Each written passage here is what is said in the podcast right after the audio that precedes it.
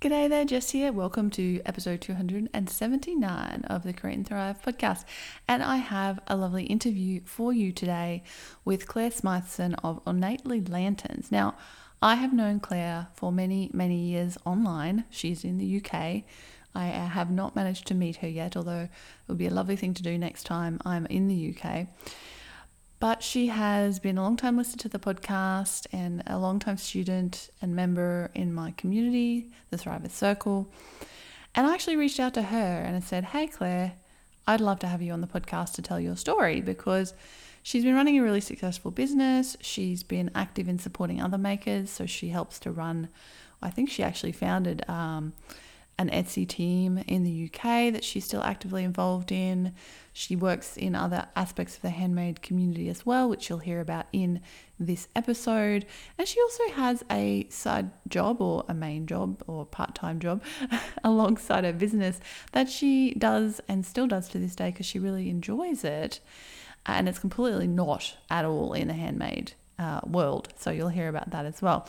So she's just got a really interesting story and she's a lovely person. So I wanted to bring her on so she could share her wisdom with you, and she has a lot of it. So we talked today about a lot of things her journey, you know, how she and why she started her business, basically out of tragedy, out of a, a difficult situation. Her business arose and has grown since then.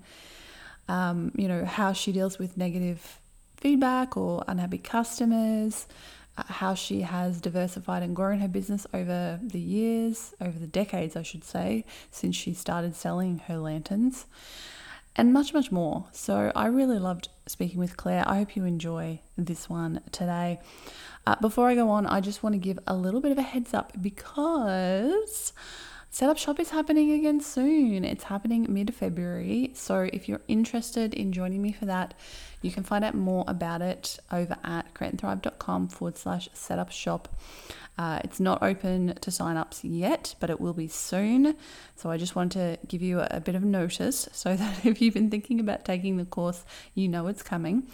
Uh, if you're on my mailing list, of course, you'll get an email as soon as the course opens uh, for uh, new students. And if you're not on there, what are you doing? No, seriously, I've got a whole bunch of freebies, uh, such as the Quick Start Etsy Guide and the Etsy Guide to SEO, and a whole bunch of other downloadable freebies if you sign up for free, obviously, to my mailing list. So you can do that over at createandthrive.com forward slash start here. That's all one word, start here. And you'll get access to all those freebies and, of course, emails from moi on a regular basis, letting you know what's happening, updating you, reminding you about the videos I've been posting and podcasts, uh, courses I'm running. I just finished the last chance sale. If you're on my list, you have seen that. I've just retired a couple of my products that I've had for a long time because I wanted to streamline my offerings a little bit. And uh, I'll be announcing the winner of uh, the micro critique for everybody who bought something during that sale. I'll be ans- um, I'll be sending out the winner of that in my mailing list later this week and contacting that person as well. So congrats to whoever it is. I don't know yet because I haven't checked. I haven't I haven't I haven't worked it out. Thanks so much for listening. I hope you enjoy this one and let's get to it. Do you want to grow a thriving, profitable handmade business? My name's Jess Van Den and I'm here to help you do just that. I took my own handmade business full time in 2010, and since 2013, I've helped thousands of makers just like you create and grow successful handmade businesses. So, are you ready to thrive? Let's get learning. So, I'm here today with the lovely Clare Smythson of Ornately Lanterns. Welcome to the show, Clare. Hello, it's lovely to be here, Jess. It's awesome to talk to you because I've known you for many, many years, and I believe you. We were talking just before the show, and you mentioned that uh, you found me via the podcast originally. Yes, I did. Uh, goodness, this must be back in 2014, 2015, something like that. And uh, the podcast really helped me when I was first starting off online. Uh, and then I joined the Thriver Circle. So you've given me so much help over the years. Um, thanks very much for all your input. oh, well, it's been wonderful to watch your business grow uh, over the years. And That's hilarious. Like that's when I started the podcast. I think. I think I'm pretty sure it was 2015. I started the podcast. It was quite so- early on, yeah. Yeah, and I also mm. launched the Thriver Circle in 2015. So there Oh, you right. go. That's oh, hilarious. gosh. we've we've been we've known each other for a long time then. Yeah. It's been, been quite a while. So I actually invited Clare to come on the podcast because she's done an amazing job over the years with her business, and she does something quite unique. So could you let everybody know what your business is and how you started it and how it's been going? Okay. Well, the business is Ornately Lanterns and it's glass painting on, as you imagine, lanterns, candle lanterns, which go out in the garden or inside the house. And I actually started it uh, 20 years ago, but it wasn't in its current format then. Mhm. Um, I painted as a child and um, studied art, you know, at school and so on through to A levels. But when you leave school, there is naturally no time whatsoever for doing any creative stuff, and you just get on with life. Mhm. But then in 1999, I had a very serious illness, and um, when I came out of hospital, I couldn't go back to work for several months. Uh, but the joy of this was I actually had time at long last. And I'd had to go and live with my parents. I couldn't go back home at that point as I needed kind of looking after. Mhm. But recovering well, but couldn't do much. I couldn't walk. I couldn't read. It gave me headaches. Watching television gave me headaches, etc. And my mum said, Oh, when you were a little girl, you were very good at painting. Why not have a go at that? And she came back from town that day with a book she'd found in the sale, which happened to be on glass painting. And um, I read through it, and I love the rich colours of glass paint. I love rich colour. I'm a colourful dresser. Mhm. Um, so uh, I started off then just sort of fiddling around, but um, really enjoyed it and started getting bolder and bolder with designs. And um, I found the very best thing to paint was I don't know if you remember when IKEA, bless them, used to do wooden candle lanterns. They were sort of quite tall and rectangular Mhm. with a nice pane of glass you could slide out, and they were ever so cheap. So uh, they were nice and easy to get hold of, cheap to experiment on and get wrong. And so I did more and more of them. And my sisters wanted them, and friends did. um, and by Christmas, um, I signed up for just a few school uh, craft fairs and church ones, that kind of thing.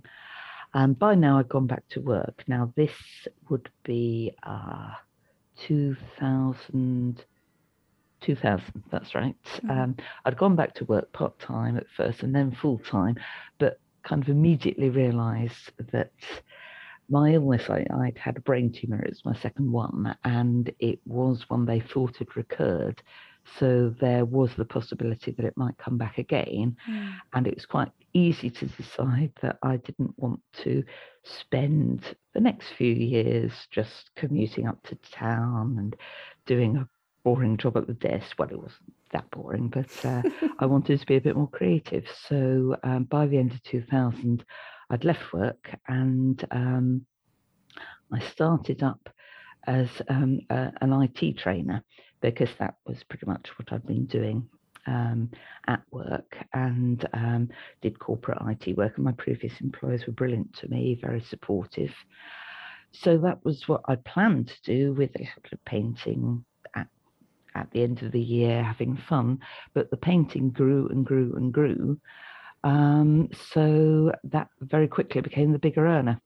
Hmm. Uh, I was just doing the little shows, um, and of course, there was no real internet back then. But in 2004, I think, my sister, without telling me, booked me into a really big show, um, the National Cat Championships, which is like Crufts but for cats. Um, and that was at, at Earl's Court in London. So a really big thing. And I would never have signed up for this, but she presented it to me that, right, you're going, it's all booked up. If you haven't paid for it, I had to pay for it. That's a bit rich, isn't it? Yeah. but I'm so glad she did because I would never, I'd never have done it on my own. I would still, you know, just be kind of working and pottering around painting if she hadn't. Mm. But the show went really well, and my mum came up to help me. And my mum has always viewed it as pottering around with paint, but she, as well as myself, was taken by surprise that so many people wanted to buy it. So uh, then I decided, right, I'm going to try bigger, better craft shows, and um, the ones you kind of travel around. I used to travel around the UK, but I'd only do about six a year um, because I I was still doing IT training privately. Mm. Um, I work with elderly people who've been kind of presented with an iPad by their daughter, saying, "Right, keep in touch, mum," and they panic. So uh, uh, it's lovely. I really enjoy the IT training. It doesn't bring much money in, but I wouldn't give it up. Mm. Lovely, lovely ladies. Uh, I feel I have a large number of grannies, which is very nice. Um, and I worked part time. I started doing all sorts of part time jobs. I packed hampers. I was a cleaner. I know how to clean out swimming pools because I worked for a swimming pool company and a patent attorney. Um, and I would do the shows at Christmas. And by the time it got to about 2014, I decided, right, um, I was the painting by now was doing very well at the shows, and I'd heard of this thing called Etsy because um, the internet was getting bigger. So I thought, right, I will have a go at this. So I left the swimming pool company I was working for at the time. And uh, in February 2015, I posted my first listing in my Etsy shop, and um, Etsy, I have to say, has been wonderful for me. Mm. Um, I still get most of my money from it. Um, I stopped doing the shows because um, coming back very late at night from a show many miles away in Lincoln, um, I had a very nasty accident on the M25, quite close to home. Um, and that just put me off doing any more and the long drives back and mm. forth. Glass is a nightmare to pack for mm. shows anyway, and it takes forever, and you're always back late. Uh, Etsy was doing so well by then that I didn't need to. And I'd opened a Shopify website, which try though I can, it's still very, very much second to Etsy. Mm-hmm. I sell on Amazon Handmade, which is a bit of a waste of time, really. But uh, I have a number of, I, I sell pre done things, and I've done some window clings so that my paintings can be printed onto uh, clings. Um, so they are there ready to send out immediately, which is what you need with Amazon Handmade. Mm. Um, and I, I sell little bits on Facebook and Instagram. Um, and I miss shows a lot actually. I love the ambience you get with the customer. Mm. And um, it's so flattering having people oohing and ahhing over your work, which is lovely. uh, and I miss all the friends I made at the shows. Mm. But uh, that's been rectified because I now sell for other people. So I still do all the shows. In fact, I do far more than I used to. And I do the big shows like um, Chelsea Flower Show, which you'll have heard of, I'm sure, mm, yeah. and Hampton Court Flower Show. But instead, I sell hats and I sell pointillist paintings. And uh, soon, I hope I'm going to be selling sculptures for someone else and possibly clothes as well, I've been asked. So, uh, it's so much easier to sell other people's things than trying to sell your own. and um, I I can see everyone and get the customer ambience I like. Wow. So I feel I'm in a good place at the moment. Um, mm. You said yourself, haven't you, that you're more introverted, so mm-hmm. you prefer selling online. It's easier, and it's definitely the case for myself. But um, I'm in, extroverted to the sense that I enjoy being with other people at shows and seeing them and so on, though it tires me out completely. um, but it's much easier doing it for other people. So mm. that's my story, really. Well, how I'm so curious. How did you get into selling for other people? How did that come about? Um, it was my friend Sophia of Peak and Brim Hats. I'd met her at my first big craft show, not the Earl's Court one, but the first one after that. And uh, we got on really well. and uh, she's very professional and she's at shows all the time. Although now I've persuaded her to come online and I do her Etsy shop. But um, she used to be doing sh- several shows every Saturday right the way through the year. Mm. And she contacted me years back. Would I help her at the Hampton Court Flower Show? Really enjoyed it. And then I started to do some of her shows on my own. So that's what started it off. And that was um, several years ago. I can't quite remember when, about 2016, I think. Mm. And um, no, it must have been earlier than that. And uh, then other people gradually started saying, oh, well, if you're doing them for Sophia, can you do them for us? Um, so, yeah, and it, it does work very well, very nicely.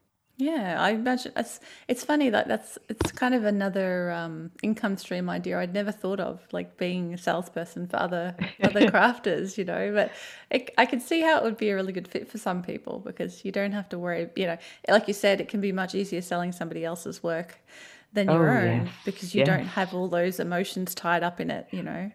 That's just the phrase. Yes, it's very emotional selling your work and very emotional when you're standing there and not selling your own work. Mm.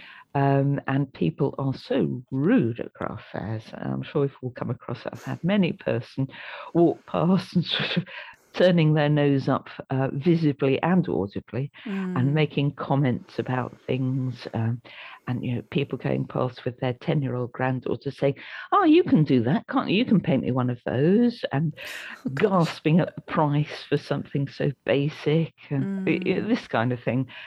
And it, it's very damaging if you Mm. are not sure of yourself. Um, and then, of course, you get all the lovely people who um, are full of praise and who buy things. That's Mm. lovely. But naturally, uh, well, I've, probably happens to all of us, definitely to me. I never remember them. I only remember the bad comments. Yeah, we can have 99 nice comments and one bad one, and the bad one always just sticks in our in our minds, doesn't it? yes. And I think even people like Judi Dench um, Mm.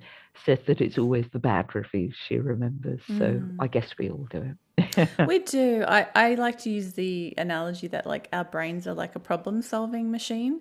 And so when things are fine, we don't need to worry about them or focus on them because your brain's like, oh, that's good. Tick, done, move on. Oh, Whereas yes. when there's a problem, you know, our brain sees it as a problem to fix. Someone's unhappy, something's not right.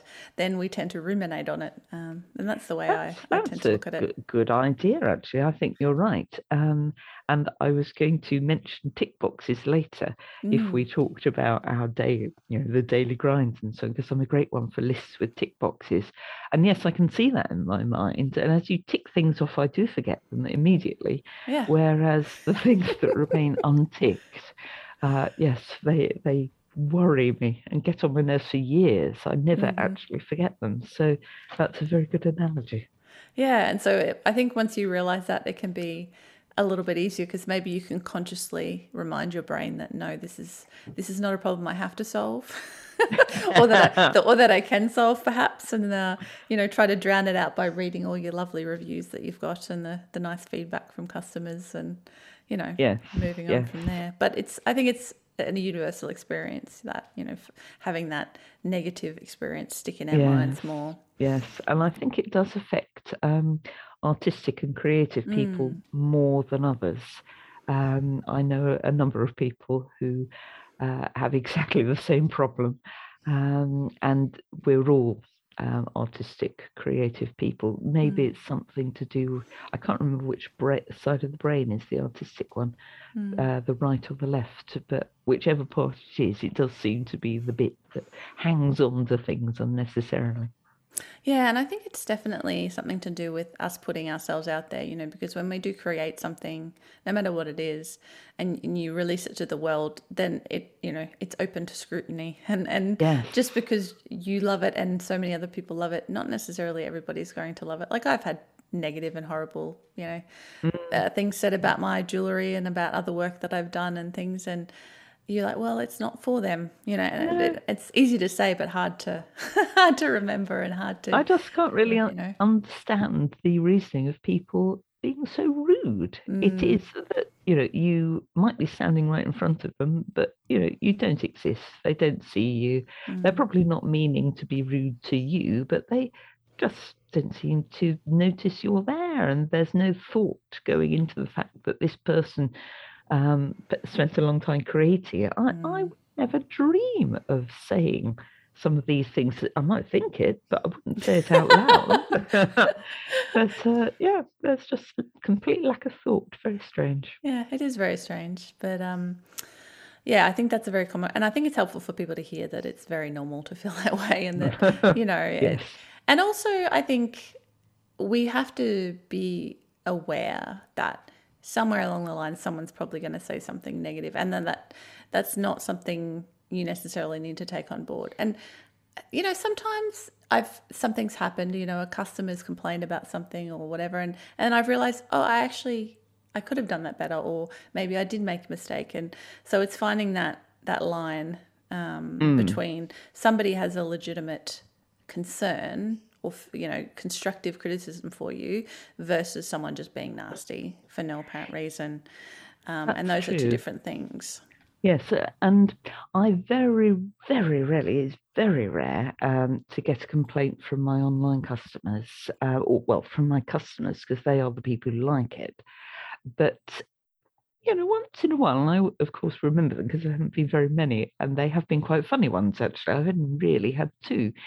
And one uh, had been quite a regular customer on Etsy, and this was about her fourth purchase, I think, um, mm. for a Suncatcher for Christmas, sent it off. Um, and got a really nasty email back again about how unfit for purpose it was and how slapped out and so really unpleasant wanted a refund straight away mm. and i was really shocked so i said right i'll refund you send it back again and on the same day, I had an order for exactly the same suncatcher from someone in America. So the suncatcher arrived back and I examined it. I could see nothing wrong with it whatsoever. And I didn't have a second one. So I sent that one off to America where I promptly got the most glowing five star review about how delighted they were and her mum had loved it. And so, so all I can think was for the first person, she must have had a bad day at work, things had gone wrong. She'd arrived back to find this package and she was in, for whatever reason, a state of stress and upset. And I don't know, she had seen something wrong that wasn't there. So, yeah, when things do go wrong, I remind myself of that one. Mm. Um, I do have another if we have time. Yeah, yeah. the other one was um, it was a lantern that uh, a man had bought on Etsy for his mum for Christmas, and I sent it off. And he came back with a savagely rude email, really unpleasant, uh, because, and he sent photos, I asked photos, um, somewhere en route, the very, very corner of the lantern had chipped off, and it was a chip rather than a break. Mm-hmm. It was tiny. And in fact, you couldn't see it at all because that bit was hidden by the metal frame of the lantern. Anyway, he was disgusted and wanted a refund. About no question of sending it back, but uh, he wasn't. He wasn't prepared to give his parents, you know, some sort of. Uh, um, oh, I can't remember the word he used, but uh, some sort of um, below standards item like for subpar. Christmas. Yeah, subpar. Yeah. so anyway, I I was sort of upset at the time and I, I kind of tried to ignore it, but then it, it weighed on my mind. Mm. So I thought, I'll give him a refund and just forget about it, tell him to keep it. So I did, and that made me feel better. Uh, it was my second Etsy Christmas and it was non-stop. So it was the right thing for me to do at the time. And it was the right thing to do in the end because fate worked out perfectly. And the um, this bloke had been a bit cheap because despite the substandard nature of the lantern, he gave it to his mother for Christmas. Of course he did. Of course he did. yes. and she had been absolutely delighted. And then I suspect he might have told her, with pride probably, of how he'd managed to get this for her at no cost, Oh blah, blah, blah. goodness. At which point she told him off severely and told him to repay me, which he did. I got it. oh, that's So- fabulous. It is a good story, isn't it? I was so pleased with that. Good on I'm you, very Mum. honest of him, actually, to come back and do it. Because it's just goes to show you never finish teaching your children, huh? No. yeah, he was the teacher of all things. Oh my goodness. I mean, I, I, I assume so. I had to deliver it to a school. I suppose he might have been one of the children there, but Oh my goodness! Wow, yeah. I, th- I think everybody's probably got stories like that. That's a particularly good one, though. I love It that. I like that. That's a, it, has, it has a great resolution. I like to think his mother has still got it on the mantelpiece in front of him whenever he visits. yep, to remind him. Absolutely, that's what I would do. oh my gosh. Well, I just want to uh, kind of touch on something you mentioned earlier. You mentioned that you went to uh, the cat show. Now, that might not make sense for people because they might not realize what you paint. So, can you talk to us about some of the things you paint on your lanterns? Do you want to get more sales on Etsy? Etsy is a huge part of my business, and the vast majority of my sales come from Etsy search. That means I have to optimize my Etsy SEO or search engine optimization in order to be found. And if you want to be found, you need to do the same. If you'd like some tricks and tips to help you optimize your search engine optimization on Etsy, head on over to createandthrive.com forward slash Etsy SEO and you can download my Etsy SEO cheat sheet, which will teach you all of the tips you need to implement in order to make sure that you're getting your best possible ranking on Etsy search. That's createandthrive.com forward slash Etsy SEO to download that free cheat sheet right now.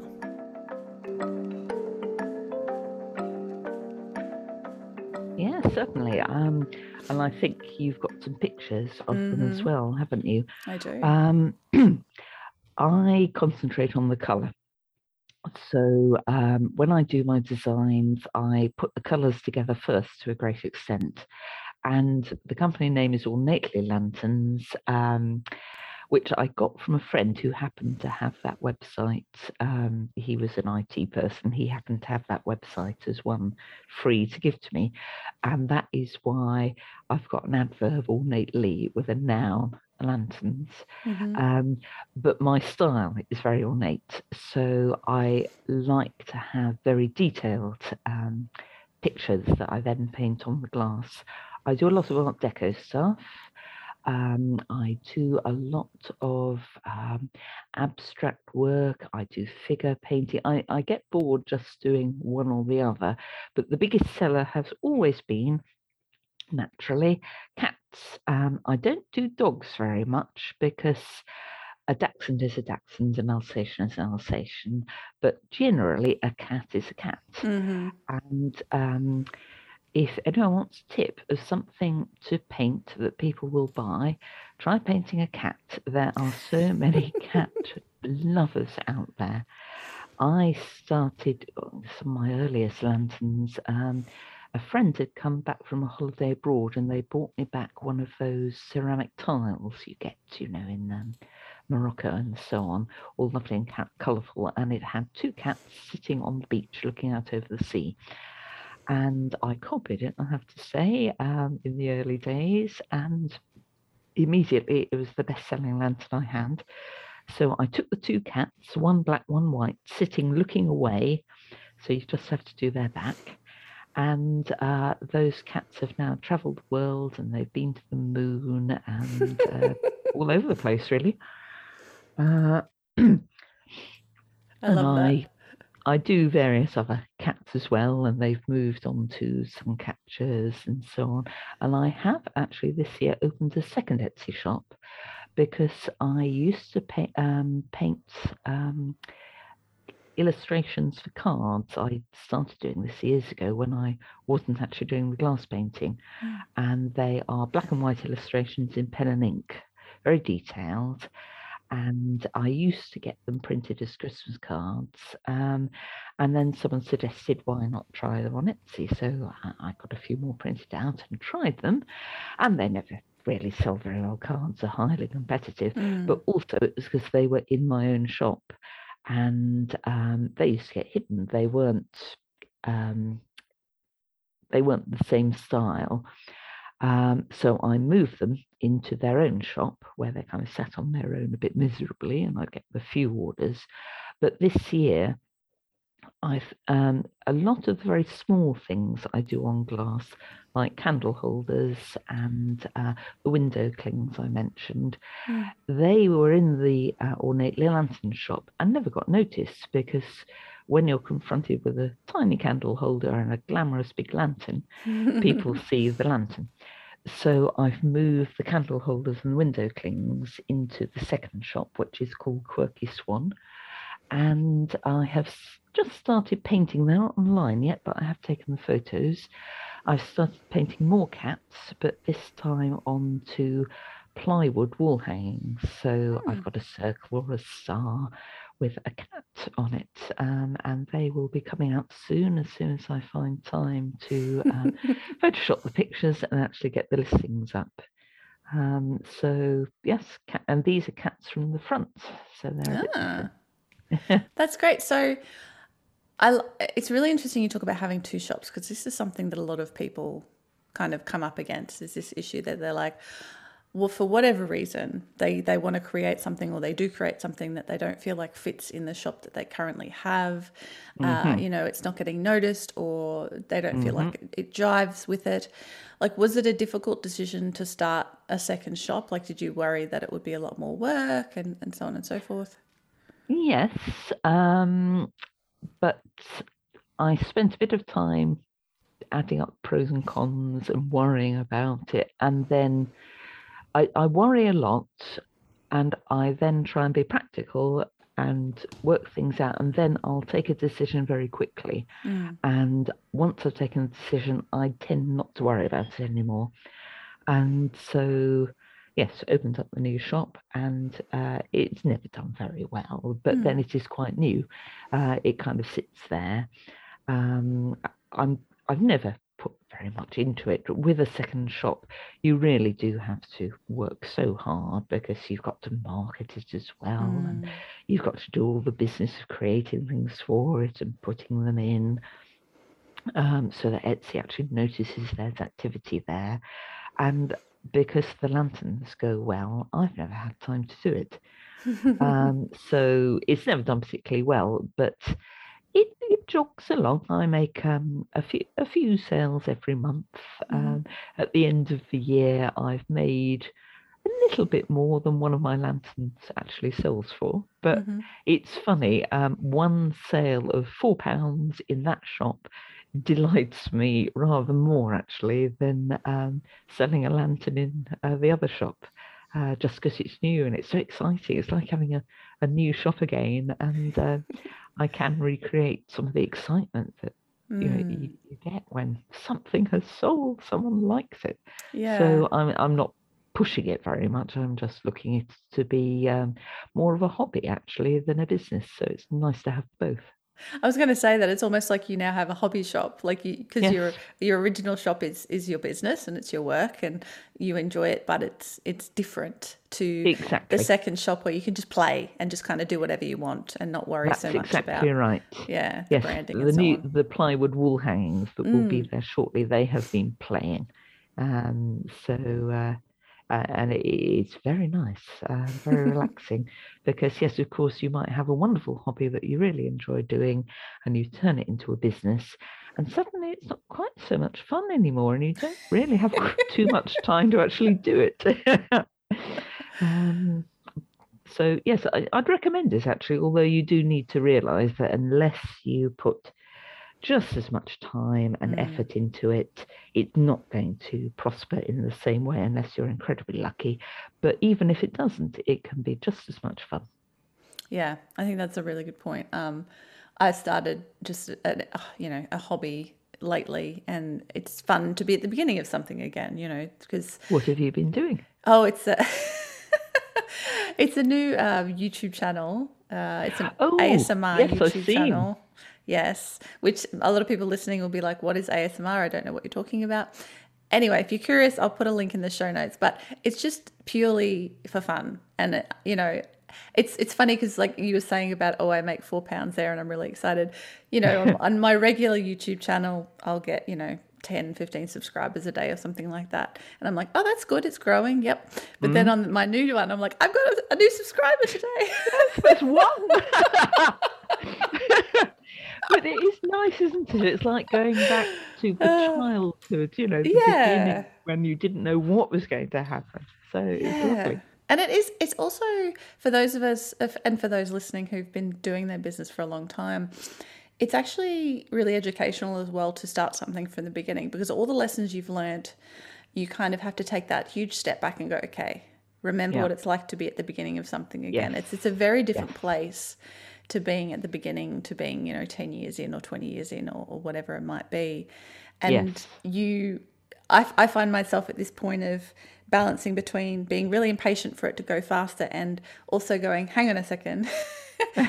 that's that's not how things work, you know. Yeah. and I've been, I've been teaching people this for ten years, and I need to remember that it's a marathon, not a sprint, you know. Yeah. So um, yeah, it's I think it's it's humbling as well to to go back to the beginning in, in a complete, especially in a completely new sphere that you have no, you know, no cachet in, no no contacts in, no experience mm. with, and it's just Yes. learning something from the beginning again. So we all we all start out from that place at, Yes. the, at the beginning.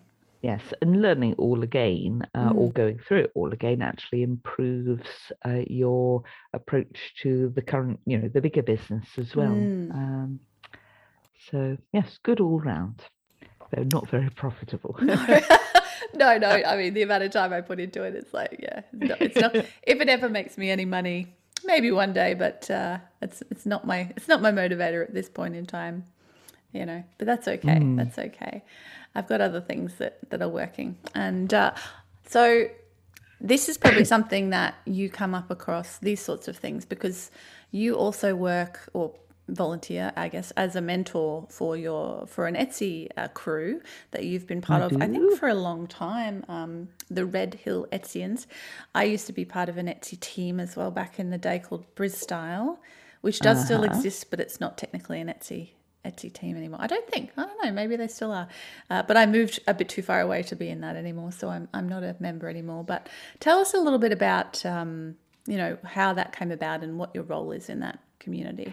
Right. Well, I'll start off by saying you had said to me what what's my advice for new people in the craft Mm. business, and one bit of my advice was you need to meet up with and get to know other creative people. Uh, they're in the same position as you.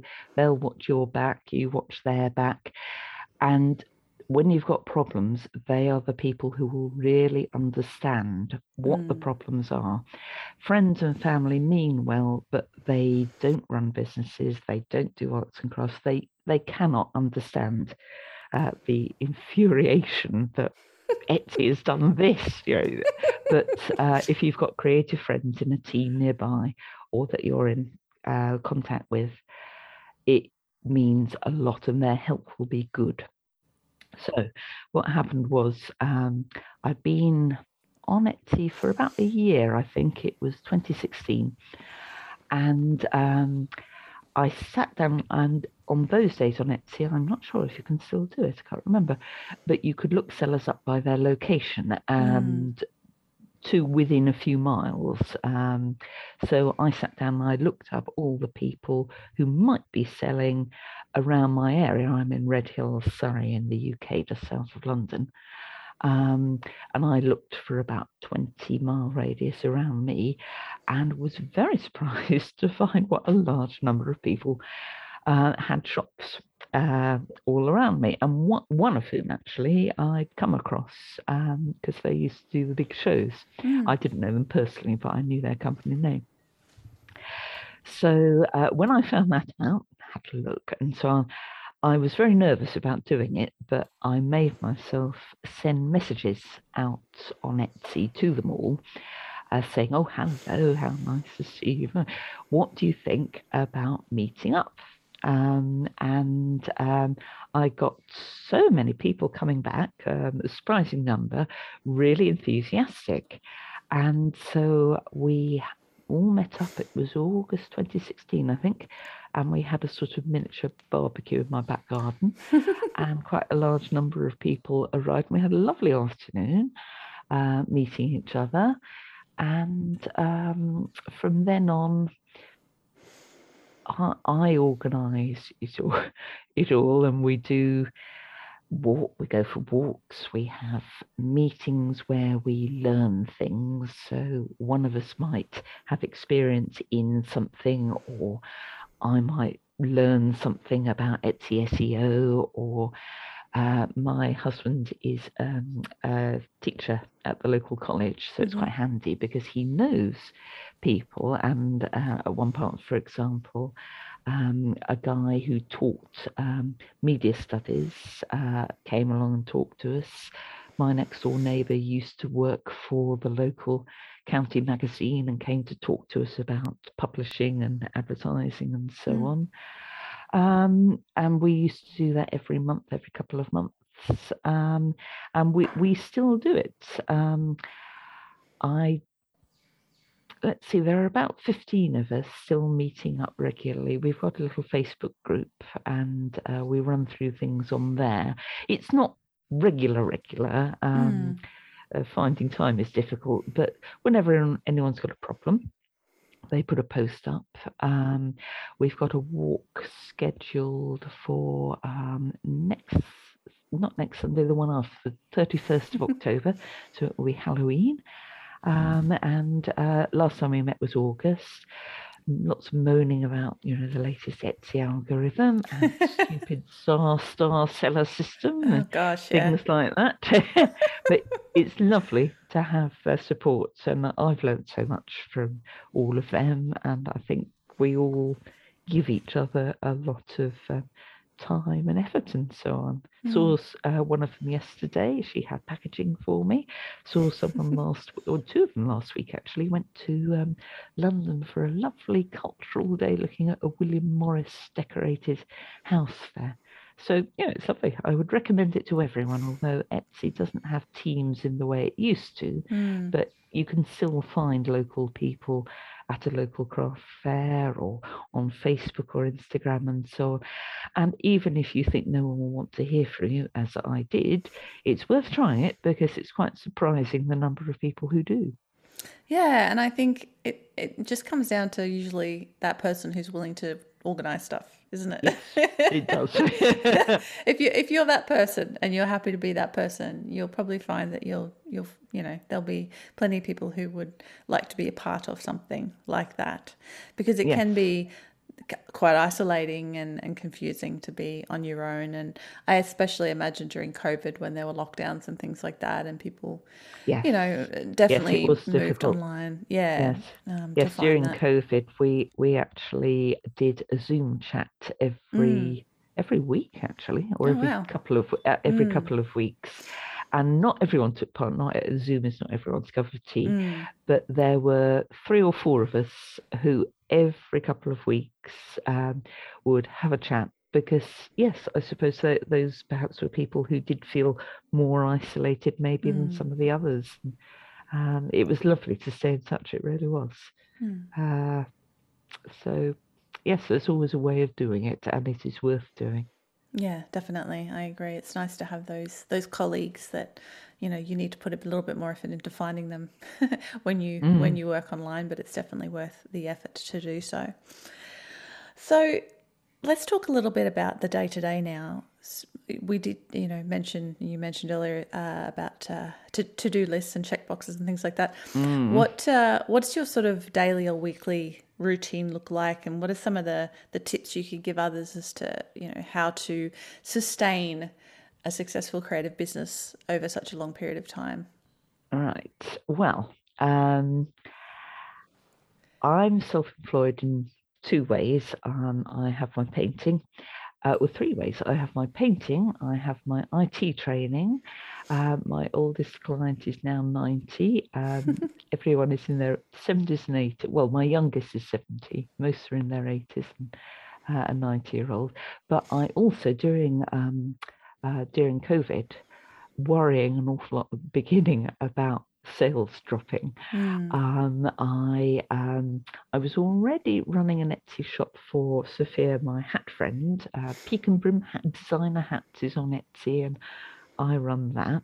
Um, but I took on some more Etsy shops for other clients, and uh, I also took on a website for a lovely girl, Mina, of the Village Cakery in Surrey, who I'd met as an entrepreneurs course at the local college the year before. So I'm building her website, doing the Etsy shops. So there's that as well. Um, so none of my days are ever the same. um, so you have got to be organized. That is my first bit of advice. You've mm. really got to train yourself to be fully efficient. Running a business, even if you just do the one creative thing, it is not just about being creative. Mm. There is a lot of business admin, there's marketing, all sorts of other stuff. You, you've got to fit your daily family life in as well you've got to be able to schedule things, know when you're meant to be doing them. You've got to make yourself do them on time. So you, I keep a close record of what I need to do, when I need to do it, and whether I have done it or not, because um, you do forget whether you've done something or not. and I have a dedicated reliance on Google Calendar and on Trello. Mm. And myself, uh, I have learnt to be very, very agile at fitting things in at a moment's notice uh, and changing things. Now, for me, um, Google Calendar and Trello are both online um, uh, assistants. So it's very, very easy for me, wherever I am, to change something and just move things around. Mm. But I know some people don't like the online ones, and that's fine if you want to do it on paper, have a book, a diary, however you do it. That will work. I can't bear that because I don't like crossing things out and moving to other days. But uh, do it in whichever way works for you. Uh, what I also do is I block periods of time off during the day for different tasks. Mm. Um, they might have to get moved around suddenly, but that does help uh, and I block whole days off as well. Um, so I have a set period of time when I do admin. I, every morning I have a set time where I go through all the different Etsy shops all the different websites, just checking on them, responding to things. Um, so all the Etsy shops I run always get lovely reviews about what good customer service and so on they have, which is important. Mm. Um, and yeah, I, I do IT training on certain days, but not on others because those are days set aside for painting. Um, you do need to do that, uh, and you do have to keep on top of it all the time. Mm. Um, so, yeah, the, those are my suggestions. Get to know other creative people and get yourself organized. Yeah, and I think it's really important to find the the sort of routine that works for you. Yeah. Uh, and and the the tools that work for you because I'm the same. I use I love Trello and Google Calendar, but I do have a a paper diary, which is my day to day to do list because I love having, I love writing it and I love highlighting oh, stuff. Right. I love, cr- I love ticking it off and crossing it off. Ah, um, uh, well, and, the tick boxes on Trello are enough for me. I, I, I set myself a checklist with a due date mm. so that uh, when you tick everything off, it goes green, which is so exciting. and then you, then you can archive it. And I love mm. those things but yeah, uh, ticking things off and maybe even tearing out the page, I, that, that is equally satisfying. Oh yeah, tearing um, out the page. That's that's nice. um, so and and having like, do you do you have work hours? I don't mm-hmm. because mm-hmm. every day, every week is different. roughly speaking, I get up at half past six and I start work at about half past 7 Mm-hmm. Um, I know you have a wonderfully uh, relaxing morning of Mhm. yoga and reading and so on, and I can never really manage that. Uh, I I don't have children, so I Mm. don't have to get them ready for work, but I do have a husband who has to be got ready for work. And um, once I'm awake, I have to get going. Um, Mm. So I work early because that's my better time of day. Um, and then I, roughly speaking, I'll put a morning aside for admin jobs and computer work, and the afternoon and the evening as well, quite often, uh, for painting, because that is still my relaxation, even though we were saying earlier that sometimes when you turn it into a business, Mm. it, it becomes less so. But I have a studio at the bottom of the garden and so I can walk away from everything, go Mm. into it, and I can feel quiet falling around me. And that is one reason actually that I work in the evening because um, I'm in a semi-detached house in um, a residential street with one behind, and during the day, and it doesn't matter what time of year it is or what the time is, there is always someone with a lawnmower or a power shears or uh, and just noise. It, it's incredible. It's got worse since lockdown. Mm. Um, and during the day, it's more or less impossible to open the windows and just have peace and quiet. And I do need that. So that's why quite often I'll relax, uh, relax, do a bit of relaxation during the day and go down to the studio in the evening because Mm. then it is peaceful, which I love. That's really interesting. That's really like kno- knowing that you need that specific experience and, and surroundings to, to do your best work. Mhm. Um, and, and just kind of working when that, that happens. Uh, I like that. Yeah. That's good. Um, so do you feel like at this point in time you have kind of a, a good balance in your life between the different types of work you do and the, the non-work time you have and, and all those sorts of things? I think so. I I know I work more than strictly speaking I should do, um, because I do a lot of hours during the week, and I do um, work at the weekends as well. Um, but generally, I take the weekends off. Um, but I, I enjoy it. Um, The Hmm. work I might do at the weekend or in the evening is the work that I enjoy and that I feel still that it's more like a hobby Mm. Don't feel pressured to work at the weekend, um, but I suppose strictly speaking, I shouldn't. Um, but I feel generally it's balanced quite well. More leisure time would be useful, but I fit it in where I want to. During the Hmm. summer, I would take a day every week um, to go walking with my mother, who is 80, but we do walks of, I think our longest was, oh, what was it? It was 22,000 steps. Wow. So that's, I think it worked out about 10 miles or something Mm. like that. Um, and she's a huge walker. She's far fitter than I am, plays tennis every week. And Sounds like my Uh, father-in-law. They probably know each other. They're in a similar area. Travel to Australia. No, no, he's no- he's in uh, he's in Southampton. oh yes, of course. Nick, Yeah. Nick is Nick is Scottish, isn't he? He, he's half Scottish, half English. Well, half Scottish, half English, a quarter Italian on the English Oh, side. goodness me. So, yeah. his mum's Oh. Scottish and his dad's from Southampton. So yeah, Ah, right, Yeah. right. and that's where they live now. Ah, yeah. I don't know Southampton very well. It's not too far away from me. No, but it's. English distances are very different to Australian distances. Yes, So yes, and we we throw up our hands in horror over something that you'd probably walk. pretty much. I remember, I remember what su- it's such a big thing to go to London, you know, and it's like an hour and a half from Southampton. Whereas I would Yeah. just Bri- Brisbane, the capital here, is an hour and a half from me, and I would literally just go there for the day. You know, like Oh, it's like nothing. It's, yeah, it's so funny. So uh, I went to London world. last week, said, and uh, it's an hour away. No, actually, it's forty minutes away for me. Mhm. Uh, but it, I might say it's better this way because for me it was such a treat. It was exciting and it involved planning and I look forward to it. You know, it's not just something you just get on the bus and go there. ah, so funny.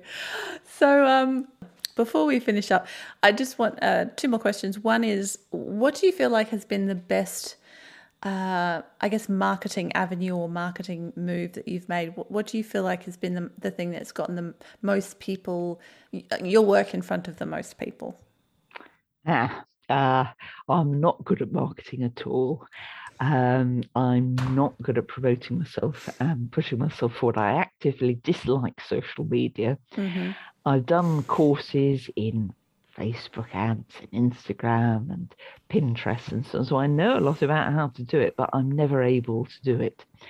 So for me and for anyone else who's in my position, the best marketing move that I've ever done and that you can do is learn SEO, search mm. engine optimization, and learn it really well. I love SEO. I find it fascinating. I'm an IT person anyway, mm. but that's don't think of it as being IT. It's actually all about words and cre- appealing to the customer, the person at the other end of the line. It's all about putting yourself in their mind. How would that 70 year old lady trying to find something on this strange thing called the internet and she wants a present for her granddaughter, what would she be thinking about? How would she phrase it? Um, how would the busy mum who's only got five minutes for the children come out of school to find something, what would she be typing in? Uh, that that's how you need to think of it. I find it fascinating because it's all about putting yourself in the mind of other people. Mm. Um, and when you get it right, it works better than any marketing and it's an awful lot cheaper. Um, yeah, so that is my advice. Um, mm. I Etsy is always changing their SEO, but that keeps you on the ball. There is always something new to learn. And at the moment, uh, I am doing marketing in that I have hired a company that my hat friend uses actually um, to do Google Ads for me because I've noticed over the years I don't get customers coming from social media at all. I don't do much on social media, mm. but uh, I do a bit, uh, and I I've tracked customers down to some extent, looked them up on Facebook, Instagram, and so on. Just about none of them have Instagram accounts. Um, there are a few with Facebook accounts, but they haven't been used since 2014. so my customers are not social media people generally. They mm. find me through Google, through my SEO. So that's why I'm trying Google Ads to see if that helps. Mm-hmm. Um, but I've got someone else to do it for me because I want to learn from them. Mm. And then maybe in the future I'll be able to pick it up and follow it on. Well, report back in the Thriver Circle about that because I would love to yeah. know what happens. that would be very interesting to hear. I about. might say they're not doing terribly well at the moment, mm. but I'm not finding this year post COVID is a good year. No. Um, la- last year was very, very good for me. It was my best year ever.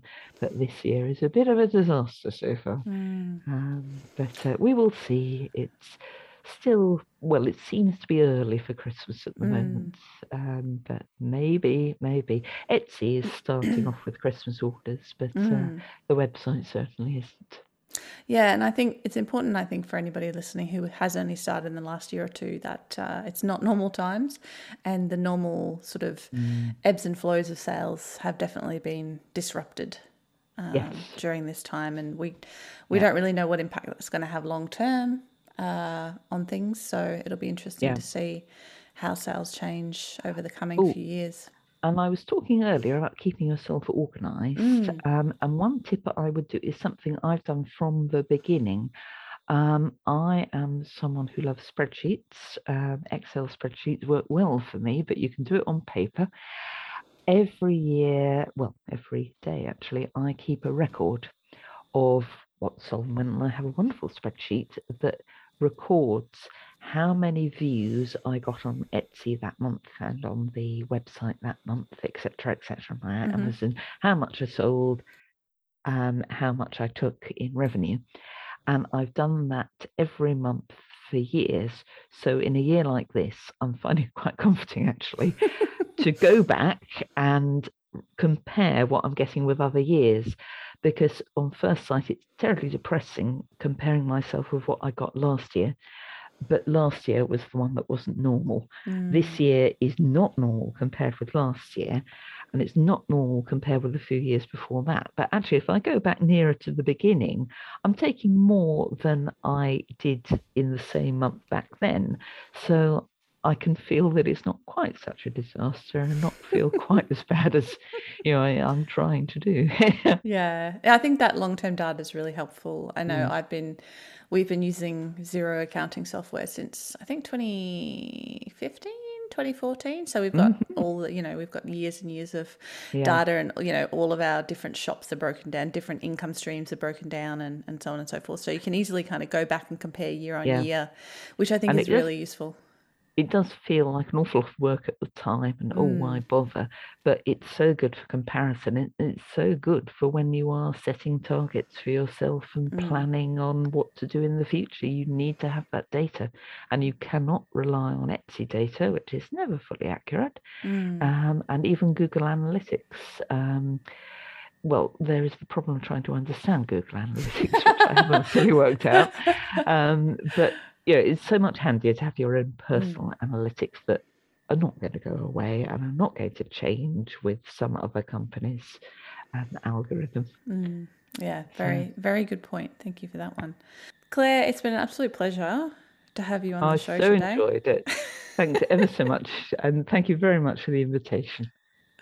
And uh, I obviously will, you know, keep in touch and see what you're up to and let me know how the, the Google AdWords go. And uh, if people want to find out more about you and your work, where should they go? Right. Well, uh, the company is Ornately Lanterns, um, and that's all one word uh, on Etsy and on Google. So the website is www.ornatelylanterns.com, and the Etsy shop is Ornately Lanterns, all one word.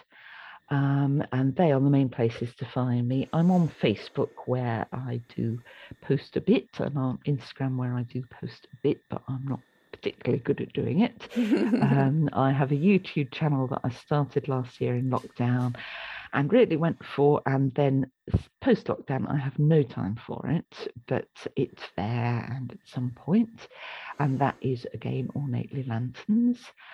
Um, those are the main places. Oh, and Pinterest. I have a Pinterest board and did a Pinterest course earlier this year, so had a really mm-hmm. good go at going at it, which is rather tailed off.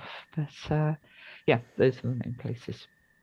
I think this is a great chat to prove to people the old adage. You know, you don't need to do all the things. You just need to yes, find I those started few them things. all up. yeah, yeah. I think I think we all. I mean, I have too. But there's it's it's always it always tends to come back to the 80-20 rule. Like you know, twenty percent yes. uh, of the work produces eighty percent of the results, and you just need to find out right. what that small that small yes. thing is that works for you and go all in on it. Yes, I I would say though, um, while you don't need to do everything, you do need to go onto the mall and take your company name. Oh yeah, uh, and claim it for yourself. But then you there is absolutely no need to post whatsoever. I, mean, I, I, have a Twitter account, which I think I last posted on two years ago. Um, but you know, I, I've got the name on there. Uh, that's the important thing. Absolutely. Thank you so much for sharing your story with us today, Clare. I really enjoyed it. Thank you very much indeed, Jess. Look forward to hearing it. Thank you so much for listening to this episode. Uh, can you hear the crows in the background? They're having a good old chat amongst themselves. I actually had to shut everything because the cicadas are so loud at the moment. It is the middle of summer here and it's been a super wet summer. So the animals and the plants are just going great guns out there. Remember, if you haven't already, head on over to createandthrive.com forward slash start here to hop on my email update list and you'll know when set up shop launches. And of course, you'll get access to those freebies I mentioned at the beginning of the show. And uh, thank you for being here. I really appreciate your time. I've got some great interviews just like this one coming up in the next few months. So make sure to subscribe if you haven't already. And uh, if you're listening on Apple Podcasts or on Spotify, I would absolutely love if you would take a moment to give me a five star rating and review if you enjoyed the show. I'm very happy that Spotify have released rating the rating system over there. If you didn't know about that, it has. They have done it. So I would love to uh, get a few more five star ratings for the show to encourage more makers to have a listen and hopefully learn from what I share here with you. I'll be back again soon with another episode. If you want a weekly dose of me, of course, make sure to subscribe to my YouTube over at youtube.com forward slash Jess Van Den, where I talk about all things handmade business and uh, having a happy and healthy work from home lifestyle.